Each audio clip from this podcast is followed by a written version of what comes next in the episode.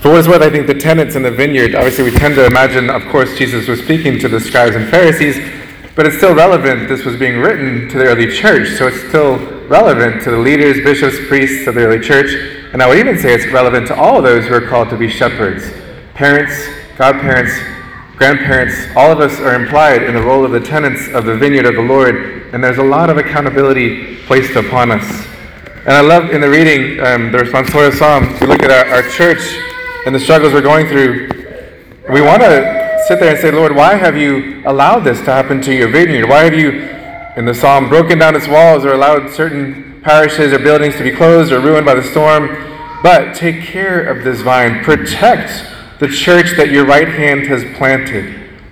Then we will no more withdraw from you in worldly affairs. Give us new life, Lord and let us call upon your name. Restore us. Like I said, we come to pray for that very intention. We come to ask the Lord to help us, to guide us in what needs to happen for the church. There's a lot of good, and obviously, this is a beautiful community at St. Charles Borromeo. I think many, many of us are scratching our heads. Well, thank goodness we're in the black, so we'll just pray for those churches that are struggling. And don't worry, a lot of people think, well, Father, are you coming to tell us we're closing? No, but I am coming to say I think all of us need to pray and think ahead so that we won't be facing this question five or ten years down the road, or less than that. But I think of the vineyard and the struggles, and then the attitudes of St. Paul today, that he challenges us. We can have these attitudes in the midst of the storms of the vineyard. He says, Have no anxiety at all. Let the peace of Christ, which surpasses all human understanding, guard your hearts and your minds. So when we read about the things going on in the church, the bankruptcy, the closing of churches or schools, like, do we let ourselves get anxious? Or rather, do we take St. Paul's advice and let the peace of Christ guard your mind and heart? And a lot of good things happening here at St. Charles Borromeo. A lot of graces. Even yesterday, some of you did a, a beautiful door-to-door mission. And I think that's kind of the, the direction we need to go, is reaching out to, to touch more people. But I'll come back to that. I just want to share with you a few of my own reflections about the situation of the archdiocese, the, the question of the sustainability of parishes and schools, or the bankruptcy situation, the archbishop has been clear. When it comes to the parishes and who's going to stay open, who's going to close, no decision has really been made other than this that given our circumstances, both as an archdiocese and as local churches, things cannot remain as they have been. That's why the last several months, if not a year and a half, all churches have been invited to go through a serious reflection. Look at your situation, know your situation, and make some proposals towards not just the short term, but especially the long term future and development of the kingdom of Christ in this area. What are we going to do? What do we need to do? And I know that I'm speaking to many, and each of you have your background, your own attitudes towards what you read in the news or hear from the Archbishop. Some have a great deal of love for your parish, your pastor. Some love our Archbishop. Some have a great deal of trust in the Archdiocese. Others maybe have a different situation or a different sentiment. So I know that this seed of my reflection may fall on different kinds of soil, if you will. But I simply ask for an open and prayerful ear and for the Holy Spirit to lead us, all of us, as one family of faith, wherever He needs us to be. And let me start by talking about storms. Because there have been a lot of storms, but I think we were previously unaware I feel like Ida was only one of many tremendous storms that our Catholic faith and church community has been facing for quite a long time. In my personal opinion, I think Ida simply ripped off the band aid, especially when insurance and FEMA didn't come through as quickly as we'd expected. Y'all know it's two years from Ida and you're just getting a roof on your church?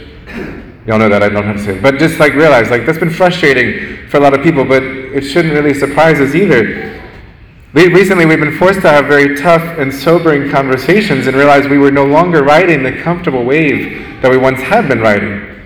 I think maybe in some ways we've ignored things for a long time, and some of these tough conversations were long overdue. Ida was one storm, but that storm followed upon a global pandemic with the total economic and social shutdown. And many churches, when they were closed to the public, had to pull from their savings just to keep the electricity running and not let everything go to ruin. But even that second storm was coming behind a third storm. Y'all know it very well the scandal in the church. As we look so, at so many of our brothers and sisters who have lost faith in the church, in bishops and priests and the Pope, How could trusted shepherds do such things, and how could those things be kept concealed? And from that, our own archdiocese has been locked, has been locked in lawsuits and a bankruptcy of reorganization, just storm after storm. And that alone, just those three, would have been, and Archbishop said this, the perfect storm to cripple any archdiocese in any church. But I think there is more than that. The storm of the demographic changes that have been going on for a long time. Recently, I think this was May of this year, an article listed the demographic changes nationwide, population decreases nationwide. St. John's Civil Parish on that list was number two. That's right down the road. St. Charles Civil Parish, that's us, we were number eight. Nationwide, for major population shifts, people moving, people leaving certain areas. And that's a reality. I think for me, that's the main thing that we're talking about that we have to confront, looking at the future of the physical footprint of the church in this area. Because many are facing a diminishing population with little hope that the community may ever be as numerous as it once was. But there's another storm. Think of the financial storm, the economic storm.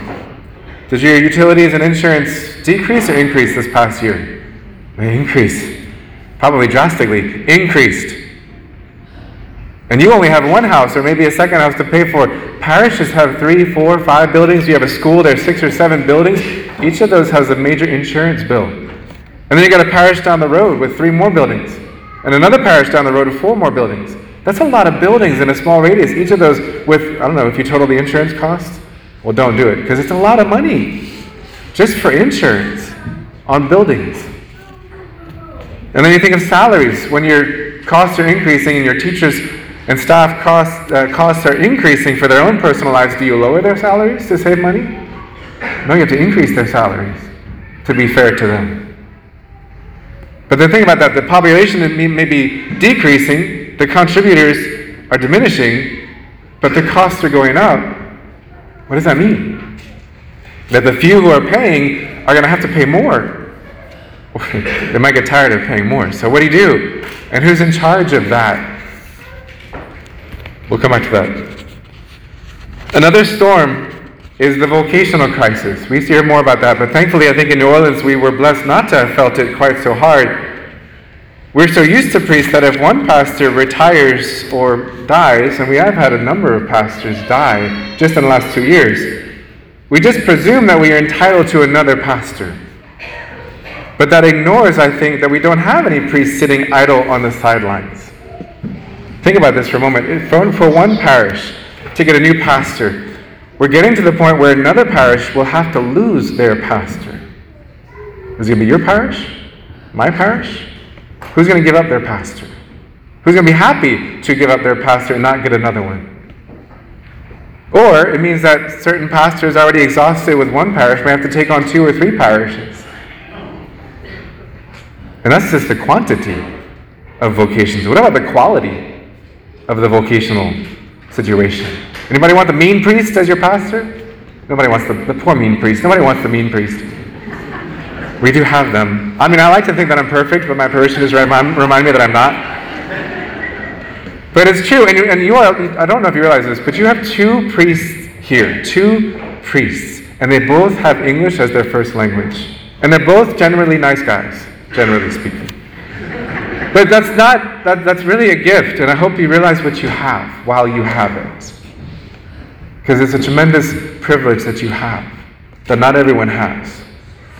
And that's something for us to really ponder. I do hear about people every now and then, if Father preaches something from the pulpit or says something to them that miffs them or pushes them the wrong way, they're like, well, forget it, I'm done. And they leave their parish. But who is hurt when you leave? The community is hurt. The community is diminished because you're not there to fill in the hole that you were filling. There's, there's a link in the chain that's no longer there. But it's real, and that's just a symptom of the real vocational crisis, that, the reality of that storm. Another storm I'll mention is the storm of secularism and social division. In other words, a conglomeration of ideas and ideologies which, although different and even divisive among themselves, seem to have one common fruit the cultural pull upon our friends and our families to distance themselves from the Catholic faith and from greater participation in the church mission. If you think about the, the parable of the, the soil, the, the seed among the different kinds of soil. I think secularism is like the thorns, literally, the worldly anxieties and concerns that crop up and suffocate the spiritual life. And we see that every day. How many times we can't make it to Mass, we can't participate in the church things because of worldly things the work, the career, the school obligations, the extracurriculars, the travel ball. I mean, it's real. The secularism is, is very much there. Secular culture normalizes and even promotes sin while ridiculing faith, much less church authority. The idea that God would give his authority to the Catholic Church, to the teachings or the leadership of the Catholic Church. It encourages religious indifference. It undermines zeal for any truth. I want to be spiritual, but I don't want to belong to a church or be religious. That was, that's not common to, it's not popular today in secular culture. You can have your opinion, I have my opinion, but you don't know the truth and you can't judge me. That's secular culture, and it's rampant today. Sadly, statistics show that less than half of even Catholics today believe that Jesus is truly present in the Blessed Eucharist. How did so many lose that faith? And how long has this storm been raging? So, just had a lot of storms, a lot of things have been going on for a long time, and without a lot of recovery, you all know what happens when you don't make any reparations, any repairs after the storm, you get worse. Things get worse. The price of repair increases because the damage is getting worse. We simply saw pews somewhat diminishing year after year. I think at times we have been dazed and just pushing forward, hardly able to respond to the new situations and the new needs. We did not downsize, nor spend more strategically. We had no plan. And our own parishioners were not aware of the seriousness of our situation. We told ourselves that since the church doors were still open, we must be doing just fine. And then Ida hit, insurance has had to be portioned out. And we hear talk of parish sustainability or parishes or schools closing, and we're surprised. But should we be surprised? Why are we surprised? And in this situation, with diminishing populations and havoc amidst so many storms, can you afford so many parishes and so many buildings? Is it wise to try to maintain everything the way it was just because it's always been that way? Do you exhaust your limited insurance funding to rebuild every building or parish that same way it was without at least stopping and challenging every parish to reflect first, look at their situation, and propose what would be best for them in their new circumstances, which is what the Archdiocese is challenging all of us to do and to take seriously. One more storm, and with this I'll make a shift. I call this parochialism. And it's a sense that church, for me, is my own parish church in my own buildings. And it's the tendency as parishes to work like 111 private businesses under the umbrella of the corporate headquarters of the Archdiocese. In other words, amidst storm after painful storm, and with damage only increasing over time, We've rarely seen pastors collaborating with neighboring pastors who are also drowning in the same storms. There was no conversation about voluntarily consolidating our resources into one stronger community. Not for a long time. Each business was focused on its own right to exist, its right to remain a parish. Usually we focus on, well, if we fundraise just enough money, we can pay our debts one more year to keep our doors open. But we are forgetting that we are all still children nourished by the one holy Catholic Church whose doors cannot close, even as certain buildings may need to close. Sometimes each individual boat seems to be so busy plugging its own holes, reluctant to join forces with neighboring boats in the same fleet. And yet, I think if we keep that up, we're all going to sink. Parochialism has kept us paralyzed instead of working as one family against the same enemies and the same enemy. And personally, I want to take advantage of this moment. I want to apologize, both as pastor and as dean, if over the last years I myself or others have worked so hard to build up a parish with people, activities, and buildings of our own that we inadvertently also built up walls dividing the one holy Catholic Church. There's one church Parish, that term parish, is simply an arbitrary and administrative subdivision of that one church. And that presumes that there are, there are far too many people or activities for the one shepherd archbishop to nourish and manage alone. So he appoints a pastor over an arbitrary, mostly geographic area and community. The community contributes towards whatever resources they need to extend Christ's kingdom in that locality, and, like the early church, they also contribute to the larger archdiocesan church community, their brothers and sisters. But it is always one church, one family, one faith, one shared mission, one church assembly. That's what, that's what church means, right? Assembly. That God is gathering together into one holy communion. But in so many storms, and with all of our shared losses, should we sustain so many divisions? And personally, I think that we do need to begin moving towards working more together, building a stronger communion, thinking strategically and thinking long term, aware of the gravity of our storms and our losses. I don't think it's going to be enough for parishes simply to survive and pay their bills one more year if they're not thriving this is not really a conversation about the financial vi- viability of a parish, but about its growing vitality. Any dead fish can float downstream. It's the living fish that swims upstream and even countercurrent.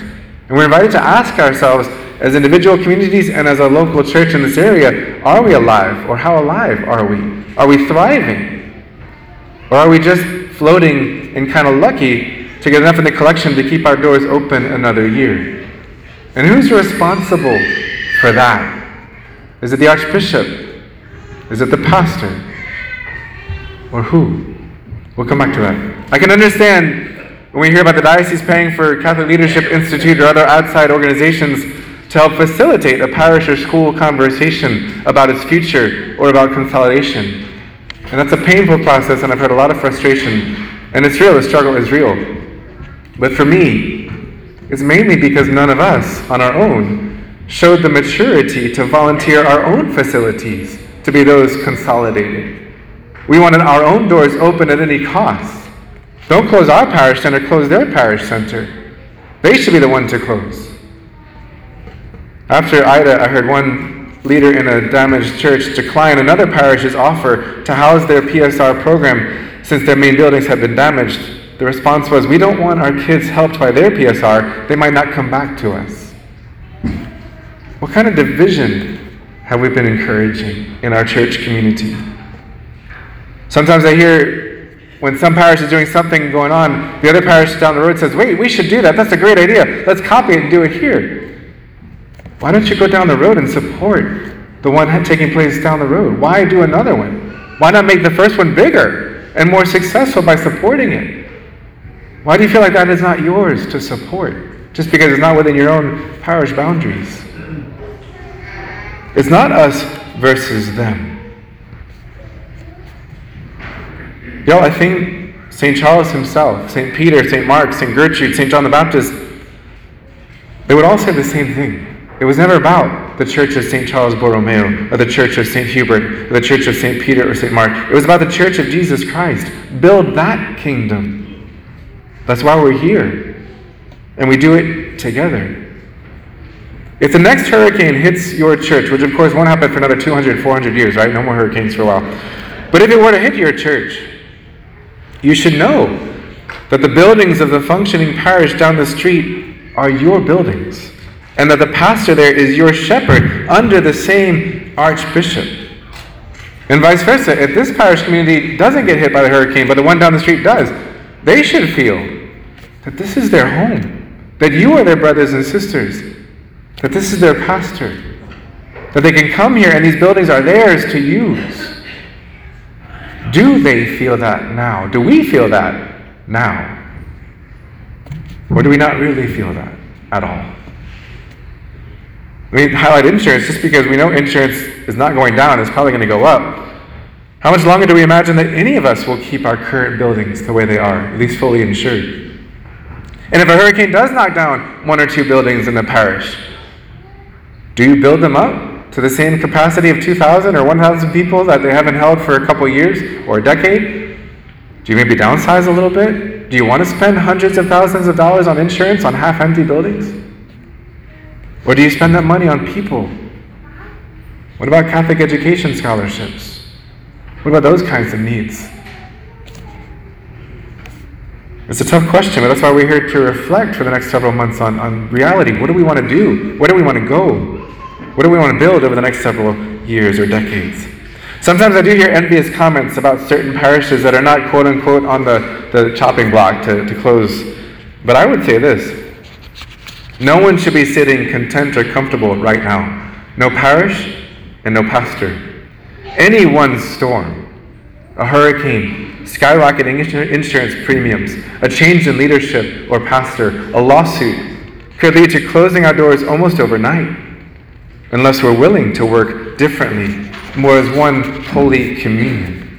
So I do ask forgiveness if church leadership or even other church communities have put any obstacles in the way of this needed and truly Catholic community. Remember that word Catholic, universal, towards one. Don't worry, I'm finishing. But um, a couple takeaways. First of all, I do think we need to overcome this paralysis of parochialism. We need to come together, think together, plan a little bit together. We need to work smarter, more strategically, more long term, getting out of ourselves, holding on tightly to the things that last, and not to buildings as if the church were only about her buildings. The church is about souls, that temple of God, not buildings. St. Paul criticized the damnable divisions in the early church as if I am for Cephas, or I am for Apollo, or I am for Paul. He challenged them Is Christ divided?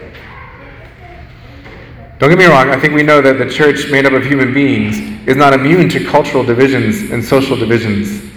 Think about the, um, in some areas, there were so many churches built right across the street from each other, especially in the 1800s and before, you know why that was, right? It was mainly because the Italian Catholics couldn't get along with the Irish Catholics.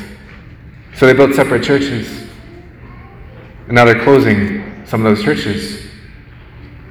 We are not of Destrehan, or of Luling, or of Norco, or of LaPlace, or of New Orleans, of Uptown, of Metairie. I am not of my race, and you are not of your race. I should be more Catholic than I am Caucasian. My faith must run deeper than my social boundaries. Can we receive that? Because Catholic, universal, it implies that we are building bridges across things that separate us and divide us. Are we doing that? What does that look like? What should it look like?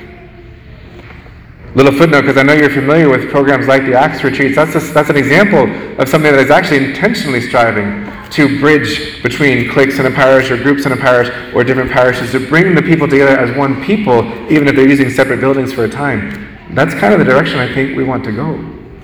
Not too long ago, like five or six years ago, the Archdiocese had the Synod of the Archdiocese. And a lot of the feedback was can't parishes work more together in their youth work or their different ministries? Why have separate ones for every parish and separate salaries for each coordinator? Is that wise?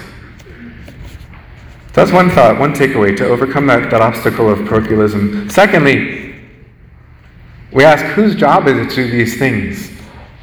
And so my second point is take ownership. All of us take ownership of the mission that Jesus Christ entrusted to his church, which we are that church. When he said the Last Supper, as the Father has sent me, so I now send you. We need to swallow that, digest it, ponder it, realize what that means.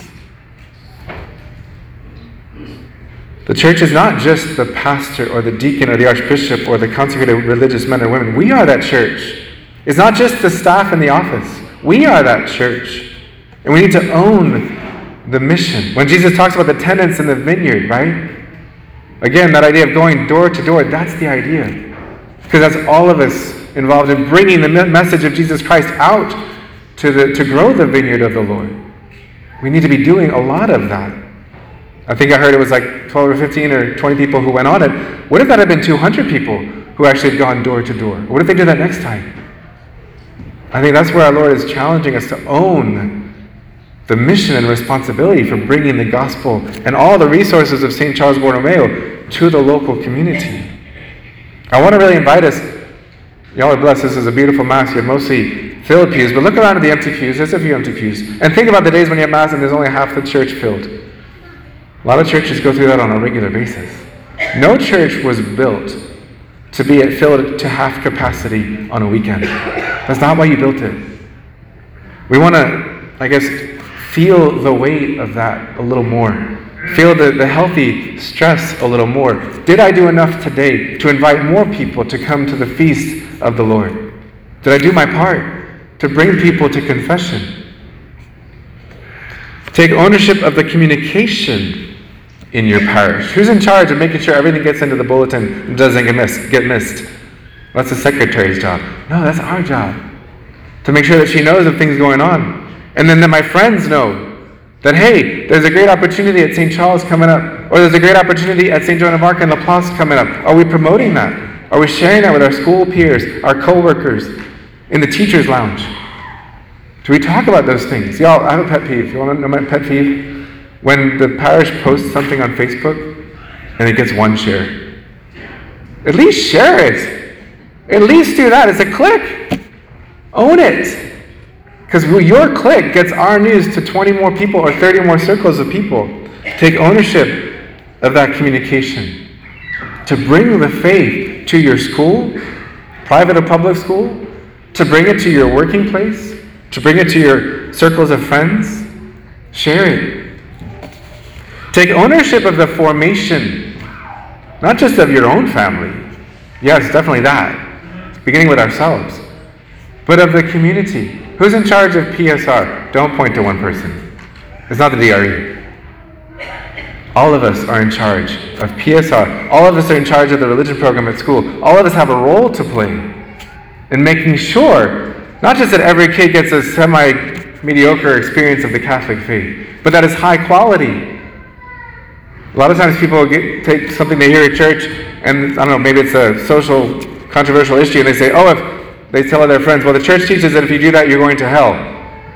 First of all, it's not what the church teaches. Secondly, you don't have a right to have a mediocre understanding of the Catholic faith. None of us has that right to be unable to explain to others, especially in these times, the easy and the hard teachings of the Catholic faith. We need to own that responsibility and not say, well, that's the teacher's job, or that's the DRE's job, or that's the father's job. That's our job.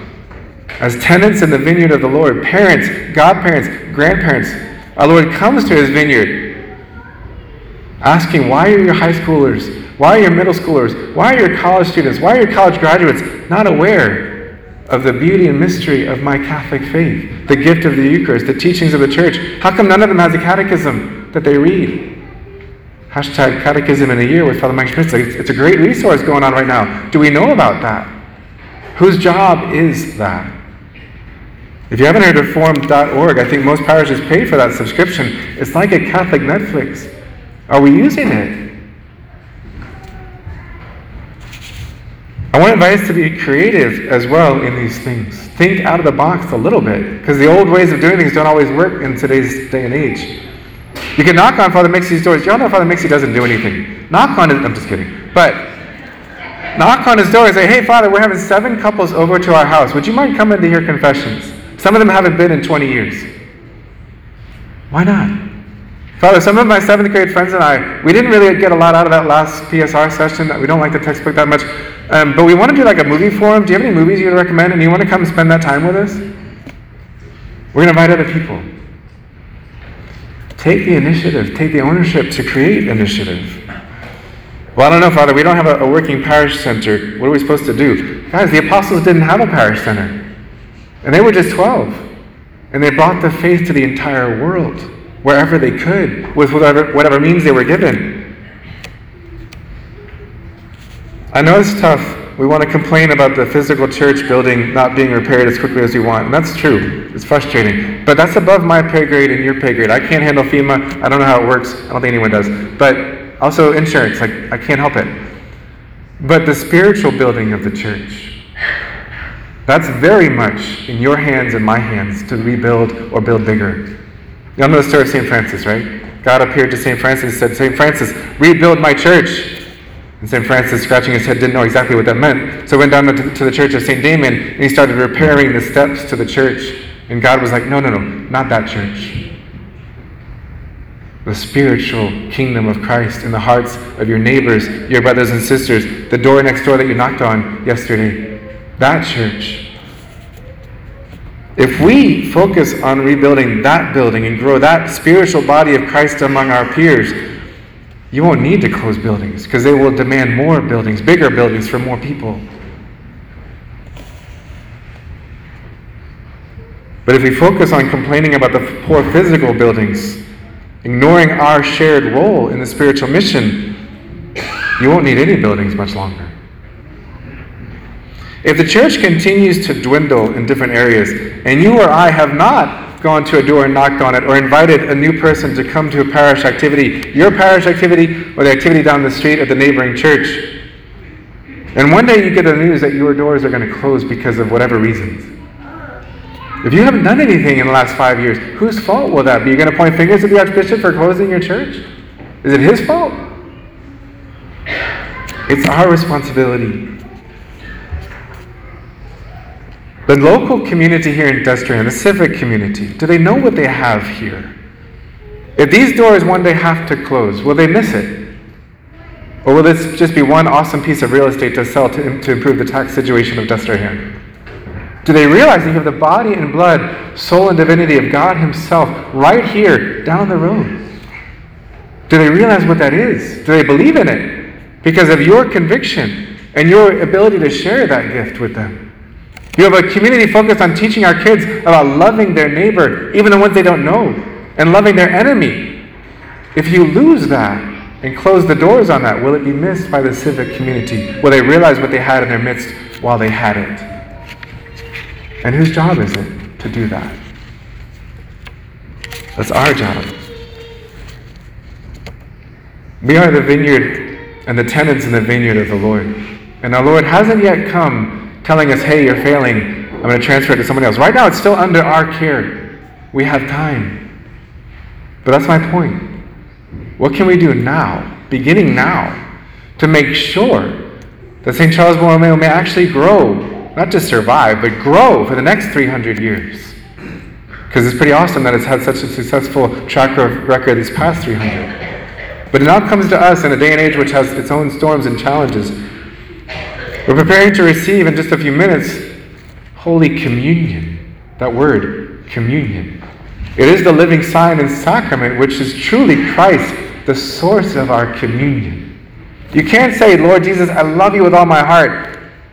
Draw closer to Him without drawing closer to our neighbors, our brothers and sisters who He loves so much. It has to draw us all together. So again, I invite us to pray for a deepening personal share in the weight of His mission. Lord, may your mission not be hindered by my indifference, my passivity, my negativity. May I take ownership for the things happening here.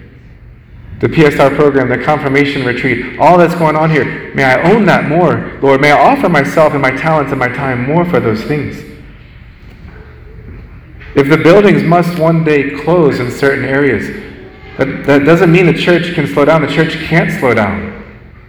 It has to work harder and faster. So we pray also for a greater communion with others with whom Jesus is calling me to share that mission. Greater communion with our priest, our bishop, greater communion among our fellow parishioners, those in that clique or this clique or the other clique, a greater communion between parishes. And even with our Protestant brothers and sisters, sometimes we're all suffering the same things. We could overcome the things that separate us.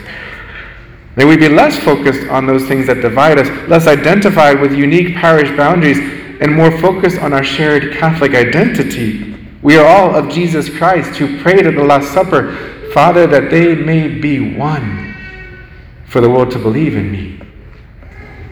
May we hold fast not to our many parish buildings or boundaries, but to one Lord, one church, one community, one family of faith, gathered around one holy altar, which is our share in the one heavenly sanctuary, built up into one growing and thriving holy communion.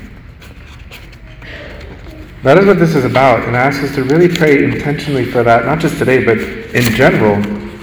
And I know, like I said, I'm speaking with to different kinds of soil, if you will. I know people may, may take this different ways.